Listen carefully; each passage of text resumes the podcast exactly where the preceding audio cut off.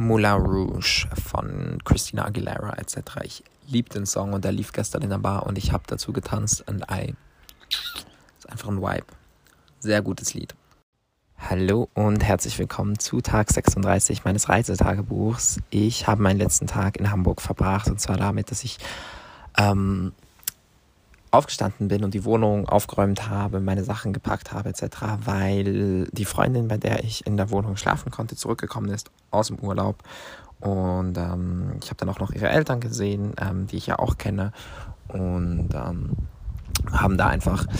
noch ein bisschen bei ihr in der Wohnung dann äh, Zeit verbracht, bevor ich mich dann auf den Weg zum Bahnhof gebra- gemacht habe, wo ich meine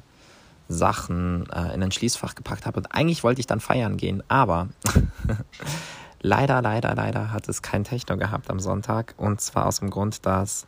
es alles Open Air geplant war, es aber überraschenderweise geregnet hat und dann alles abgesagt wurde. Dann bin ich so ein bisschen gestrandet in der Stadt zuerst, ähm, habe mir dann Essen geholt und ähm, ja, jetzt muss ich ganz kurz überlegen, was ich alles gemacht habe. Ich weiß es gar nicht mehr, aber auf jeden Fall ähm, miau, habe ich dann irgendwann bin ich, habe ich mich in eine Bar gesetzt und einfach gelesen, sehr lange. Ich lese im Moment The Seven Husbands of Evelyn Hugo und es ist so gut, es ist genau. Ich liebe sowas, so diese Glamour-Stories, so ein bisschen Insights in Hollywood. Gut geschrieben, äh, spannende Persönlichkeiten, ähm, gefällt mir ganz gut. Und anschließend bin ich dann, ähm, habe ich mich aufgemacht in eine, in eine queere Bar, aber eher so Gay-Bar-mäßig, also ja, relativ viele Männer. Und ähm, ja, es ist immer ganz witzig, weil ich finde, es ist immer so ein bisschen wie so ein Schauspiel an, an, an, an Situationen. Und ich bin da halt reingekommen und ich wusste irgendwie sofort so, alle Blicke waren auf mir und jeder hat sich so gefragt, wer ich bin, weil ich halt allein hingegangen bin und irgendwie alles in Schwarz getragen habe und irgendwie, ich weiß nicht, ich hatte so das Gefühl, ich hatte die Aufmerksamkeit sehr vieler Menschen und das hat sich dann auch so ein bisschen bewahrheitet. Ich habe wirklich fast keine Sekunde irgendwie so atmen können, ohne dass mich jemand angefasst hat oder ohne dass mir jemand nahe gekommen ist oder mir jemand zugezwinkert hat oder einen Drink ausgeben wollte oder so. Also es klingt jetzt so arrogant, aber ich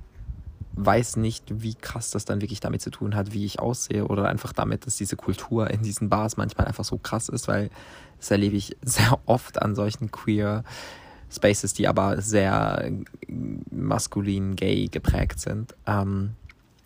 Es war trotzdem ganz witzig, ich habe so ein bisschen mitgespielt, das ganze Spiel, habe ähm, das ganze Drama auch noch besser gemacht, indem ich den einzigen Typen, den ich cute fand, der hatte natürlich einen Freund und das wusste ich aber nicht, als der angefangen hat, mit mir zu flirten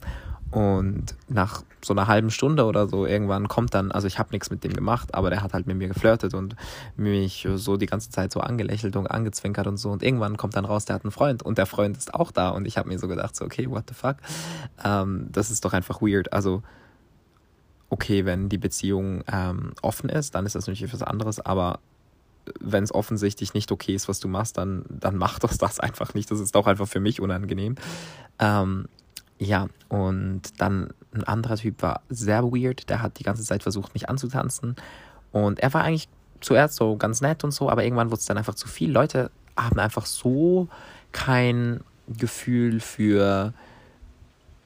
für Körpersprache manchmal und gerade was so Consent, Consent betrifft beim Anfassen, denke ich mir einfach so, ey, du kannst mich nicht einfach anfassen, nur weil du das Gefühl hast, ich könnte eventuell Interesse haben.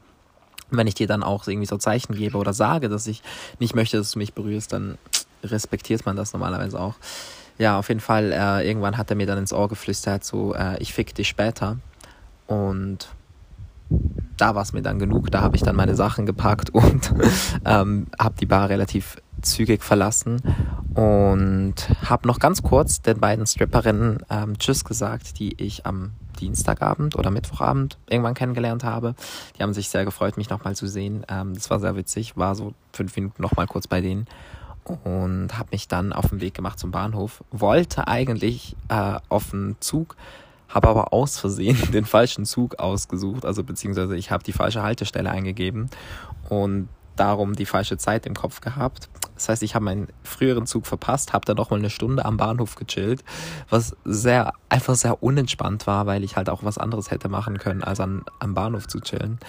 Ähm, aber ja, Und davor saß ich übrigens noch an der Alster und diese Folge ist schon wieder viel zu lange, aber the drama was real